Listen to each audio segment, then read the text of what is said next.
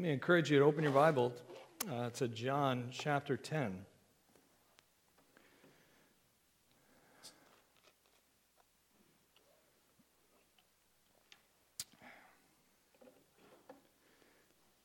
Now, we're going to be looking today at John chapter 10, verses 14 through 16. Uh, but before we get there, we need to remember that when we started in chapter 10, Jesus is making this comparison between himself and the Pharisees. He is, he is directly going out of his way to, to point out how they have not been good shepherds. They have been, um, they have been selfish, greedy shepherds who care nothing for the sheep and that he alone is the good shepherd. Remember chapter 10, verse 1. Very truly, I tell you, Pharisees. He's, he's directing this discussion with them. And, and John has written it for us by the inspiration of the Spirit so that we would understand and see who our shepherd is, who he is claiming to be, and that is to be our encouragement. And so we um, got to keep my keep the clock on me so I make sure we end in time. But uh, we, we need this encouragement because it's so often we have a tendency to forget, and we, we sometimes we make the mistake of thinking that, that um, when, when things around us break up, when, when our parents get a divorce, or when uh, a, a, a, beloved teacher or friend moves away, or, or when, when something that we have trusted in and relied upon moves or leaves, we start to, to think that everything is shaky and everything is, is, is movable, but we need to remember that our good shepherd is not. So uh, let me just read chapter 10, verses 14 through 16 again. Well, sorry, I'm going to read verses 11 through 16. Jesus says, I am the good shepherd. The good shepherd lays down his life for the sheep. The hired hand is not the shepherd and does not own the sheep. So when he sees the wolf coming, he abandons the sheep and runs away. Then the wolf attacks the flock and scatters it. The man runs away because he is a hired hand and cares nothing for the sheep. I am the good shepherd. I know my sheep, and my sheep know me, just as the Father knows me, and I know the Father, and I lay down my life for the sheep. I have other sheep that are not of this pen, that I must bring them also, or I must bring them also. They too will listen to my voice, and there shall be one flock and one shepherd. Let's go to Lord in prayer. Father God, I ask that you would give us wisdom this morning, that you would quiet my heart, that you would help me to focus. Father, that you would uh, help all of us to, to be able to submit to the leading of your Spirit as you teach us from your word. God, help us not to make uh, lofty assumptions about our own wisdom, but let us submit to the clear presentation of your word. Um, I ask, Father, that you would comfort each of us as we seek to know you better and that we would find great encouragement in knowing more about our shepherd. And Father, if there's anyone here who is following after anything or anyone other than Jesus Christ, I pray that you would help them to see that Jesus alone is the good shepherd. And all other shepherds, all other those who claim to be shepherds, cannot leave, lead us to heaven. They cannot lead us to the Father. They, they will only lead us to destruction and pain. God, give us grace Open the eyes of the blind so that they would see you and turn and believe. God, give us wisdom as we dive into your word. It's in Jesus' name we pray. Amen. So let's, let's just jump right in to our text, and we're going to start in the beginning of verse 14. And I want to break up verse 14 into three sections. So we're going to begin where Jesus says, I am the good shepherd. Now, as we looked at last week, and we discussed this idea of Jesus being the good shepherd and the implications that it has, and last week we noted that Jesus is unique as the Good Shepherd, that he is the one and only shepherd, that he is the one and only way. Again, in Acts 14 or 4, um, there is no other name given under heaven by which we must be saved. There is but one good shepherd. That Jesus, as the good shepherd, is special. He alone is perfectly, wonderfully, beautifully good beyond any other. Jesus, as the Good Shepherd, is distinct. He became human to stand where we couldn't and to lead us to the Father. He alone is eternally with God, as John 1 1 makes the point, that, that he was with God and he was God. 1 through 1, 1 through 3, that's what I meant. That Jesus is God Himself, God incarnate. And then we noted the fact that He is, as the Good Shepherd, is sacrificial. He loves us with an unending, unyielding, undefeated, unimaginable love. And this love is, is willing to prioritize or to value us even when we don't deserve it. This is what it means for him, in part, to be the good shepherd.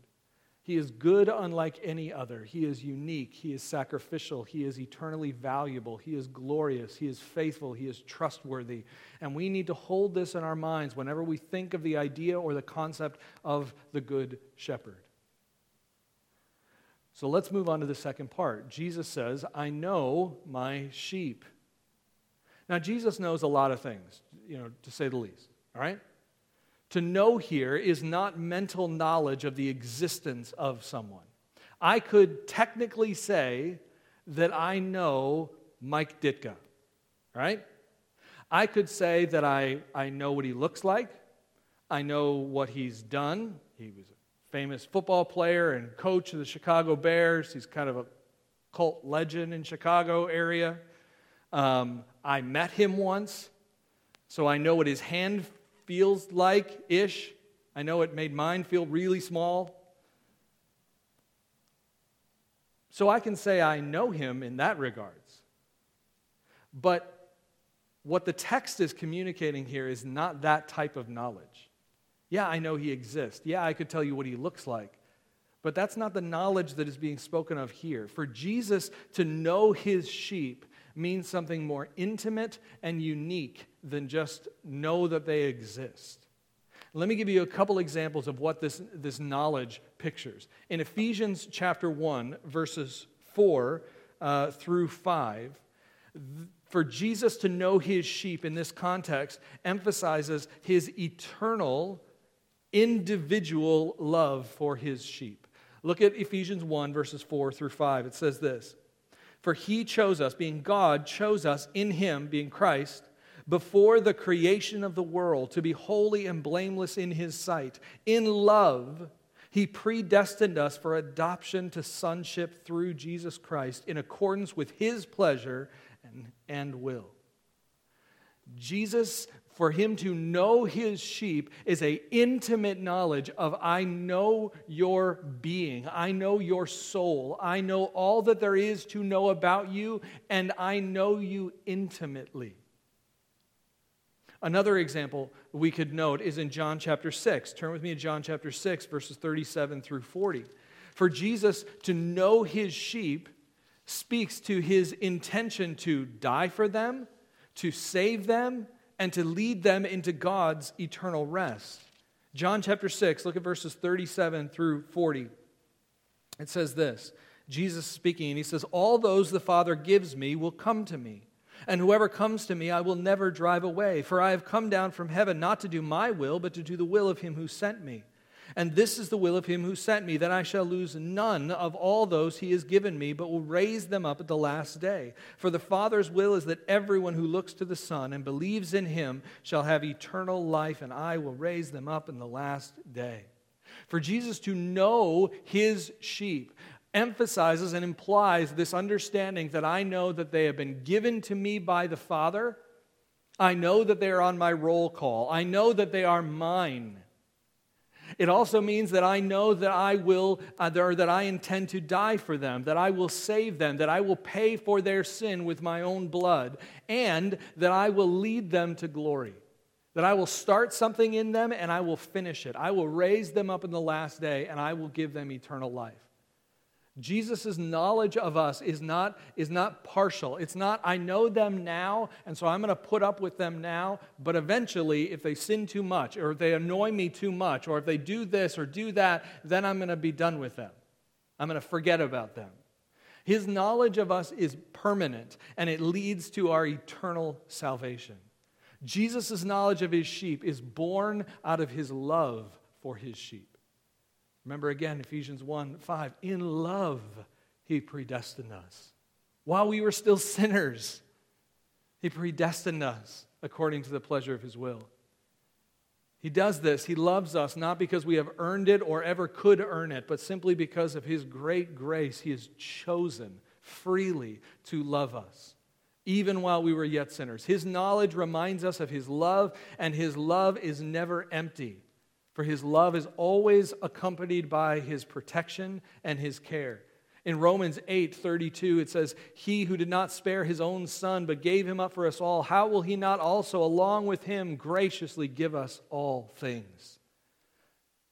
For Jesus' knowledge of us emphasizes not only that he will save us, but after saving us, he will also lead us through life. He will, as it says in uh, Philippians 1 6, he who started a good work in you will carry it out into completion until the day of Christ Jesus. His knowledge of us points to his intention to take us from death to life and life eternal.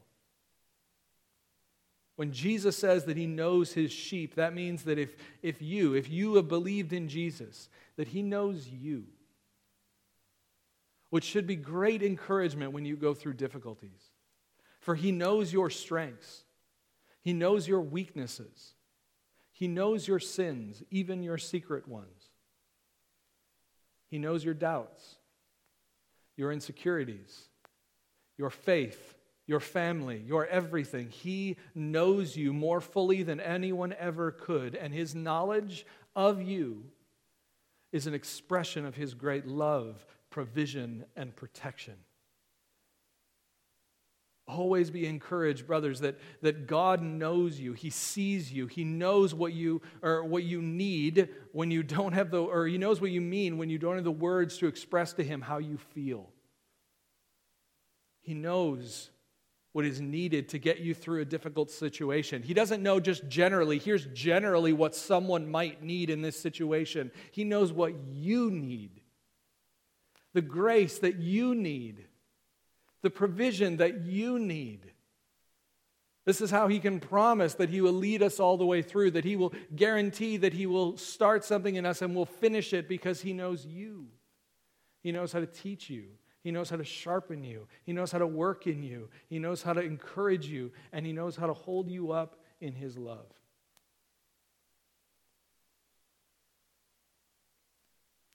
He knows you. And if He knows you, He loves you. As Matthew Henry wrote, Jesus knows them. That is, He approves and accepts them. Romans 8 1 says, There is now no condemnation for those who are in Christ Jesus. Oh, child of God, let me remind you that his knowledge of you should be your encouragement. For he knows you and loves you. He doesn't love you because you've earned it, but he knows you still and loves you. And because He knows you and loves you, He will provide you with the faith and the resources you need to walk humbly with your God until He calls you home. Jesus says, I know my sheep. And then He says, and my sheep know me. Now, I don't know who you think you are on that picture. Um, I know who I think I am, but, and it's the best looking one. But um, he says, My sheep know me. Friends, salvation is not dependent upon learning certain rules or certain regulations. It's not about learning some uh, particular points of theology. It's about meeting Jesus. It's about knowing Him by faith and to know Him, to know His goodness, His tenderness, His sympathy, His patience, His grace, His provision, His gentleness, His power, His wisdom, and His love. It is our knowledge of Him that it is the underpinning of our faith. The order here is also not random. It is because He first knew us that we can claim to know Him just as it is true that we love him because he first loved us, according to 1 John 4 19. It is really important that we each know him, not just things about him. Satan knows a great deal about God.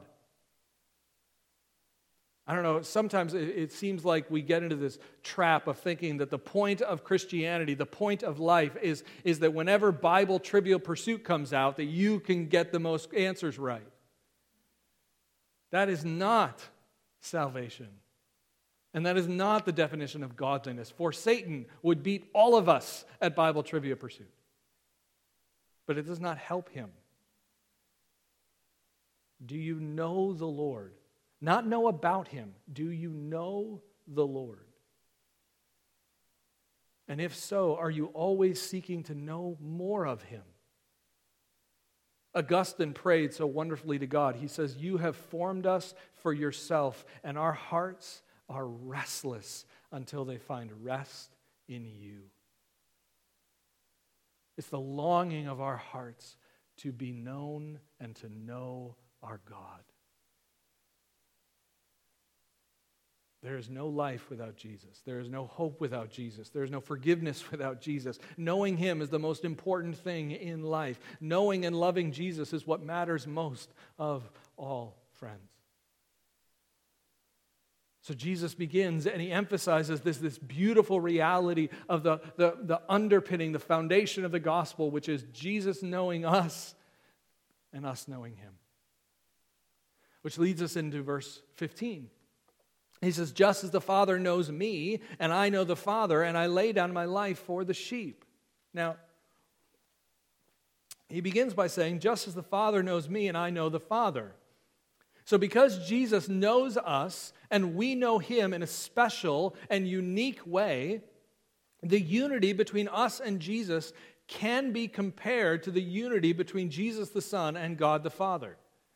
Again, it's a comparison it's not saying that they are necessarily equal, which here goes to stress Jesus' commitment to those that he knows and those who know him, which again is stressed by this reality. He's basically saying, Listen, me and the Father are so close.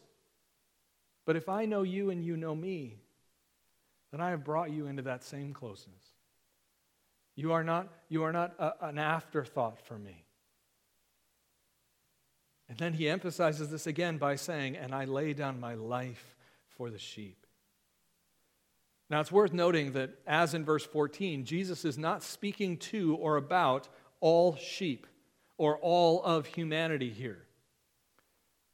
I want to encourage you, turn to Matthew chapter 7. And while you're turning there, Jesus is speaking only of those sheep, those people that he knows personally and that know him personally. That is who he is speaking to and of.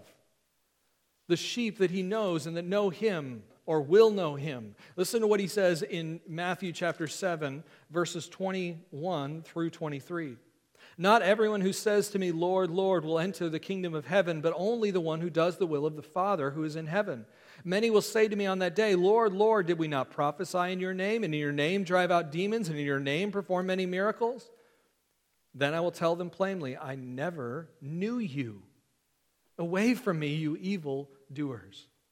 Jesus is not saying, I did not know of your existence. He knew what they were doing, he knew who they were in that sense, but he did not have intimate and, and personal knowledge of them, and they did not of him. In verse 15, Jesus is speaking of his sheep for these are the sheep who he dies for. That is, only those who the Father has given him, those who he knows, and those who will, by God's grace, know him. Otherwise, if Jesus died for all sin of all people, then no one should ever go to hell. There shouldn't be a hell. If Jesus has paid the price for it, Augustine made the argument several hundred years ago of the inequity of God's justice to claim that Jesus died for all people's sins and God accepted the payment for all of their sins, then God could never send someone to hell because if He did, then they'd pay for the sins twice. Then God, as a just judge, would accept Jesus' payment for their sin and their payment for their sin. Well, that's not justice. As we've talked about when we looked at John 3:16, the, the idea of the world is used in a variety of different ways in this gospel, and we need to keep that in our minds and understand.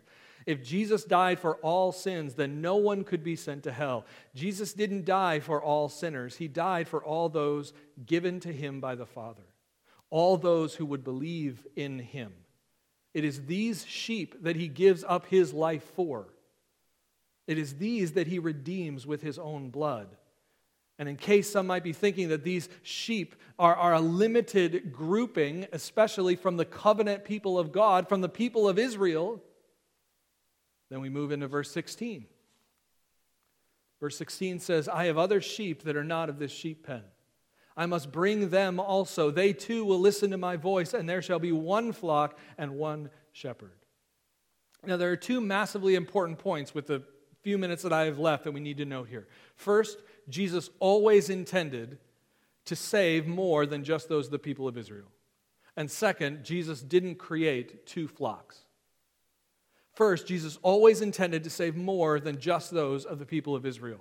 He says, I have other sheep that are not of this sheep pen. I must bring them also. Now, first, let me push back against some, some crazy ideas uh, that are out there about this text. Some suggest, as the Mormon church does, that the other pen is the Americas.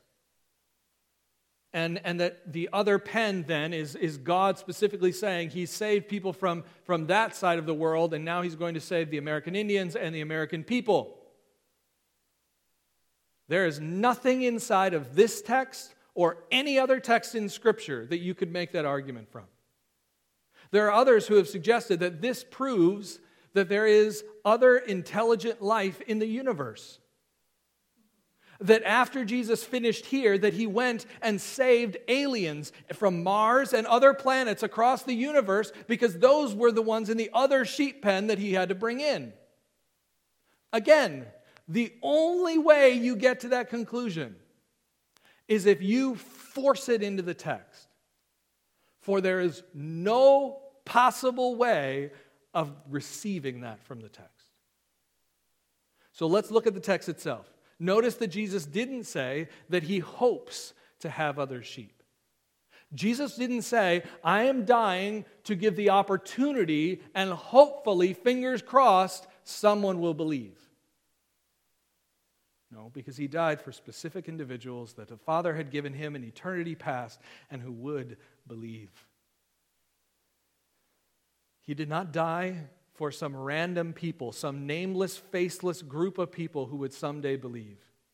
Every Christian, even us, those thousands of years later, were always known by Jesus and belonged to Jesus from eternity past. He says in the present tense, I have other sheep.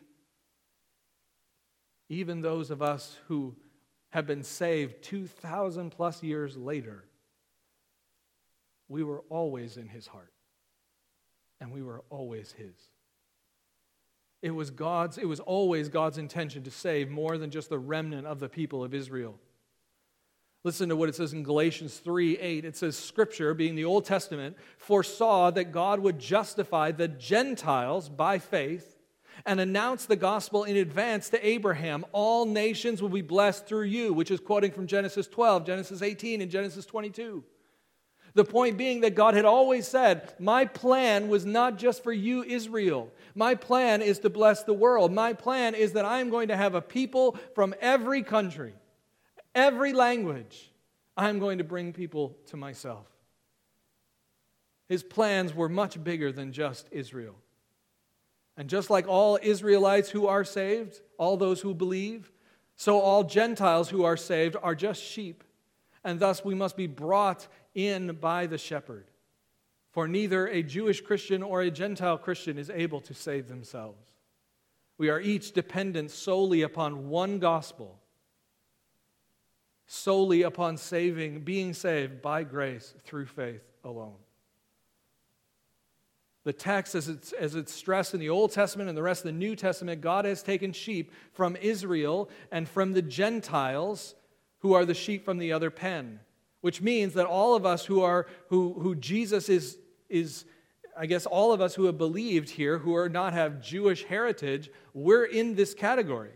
When jesus says i have other sheep and other pens that includes paul lamberson. And that includes every one of you who have believed.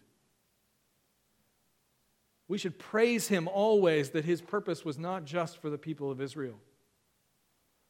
The second thing that we need to note is that there are not two flocks he says, They too will listen to my voice, and there shall be one flock and one shepherd. Now, this is a logical necessity when you consider the other illustrations used in Scripture to speak of Christ and his church. He is the bride, or he is the groom, and we are the bride. There is only one groom, and there is only one bride. He is the head, and we are the body. There is only one head, and there is only one body.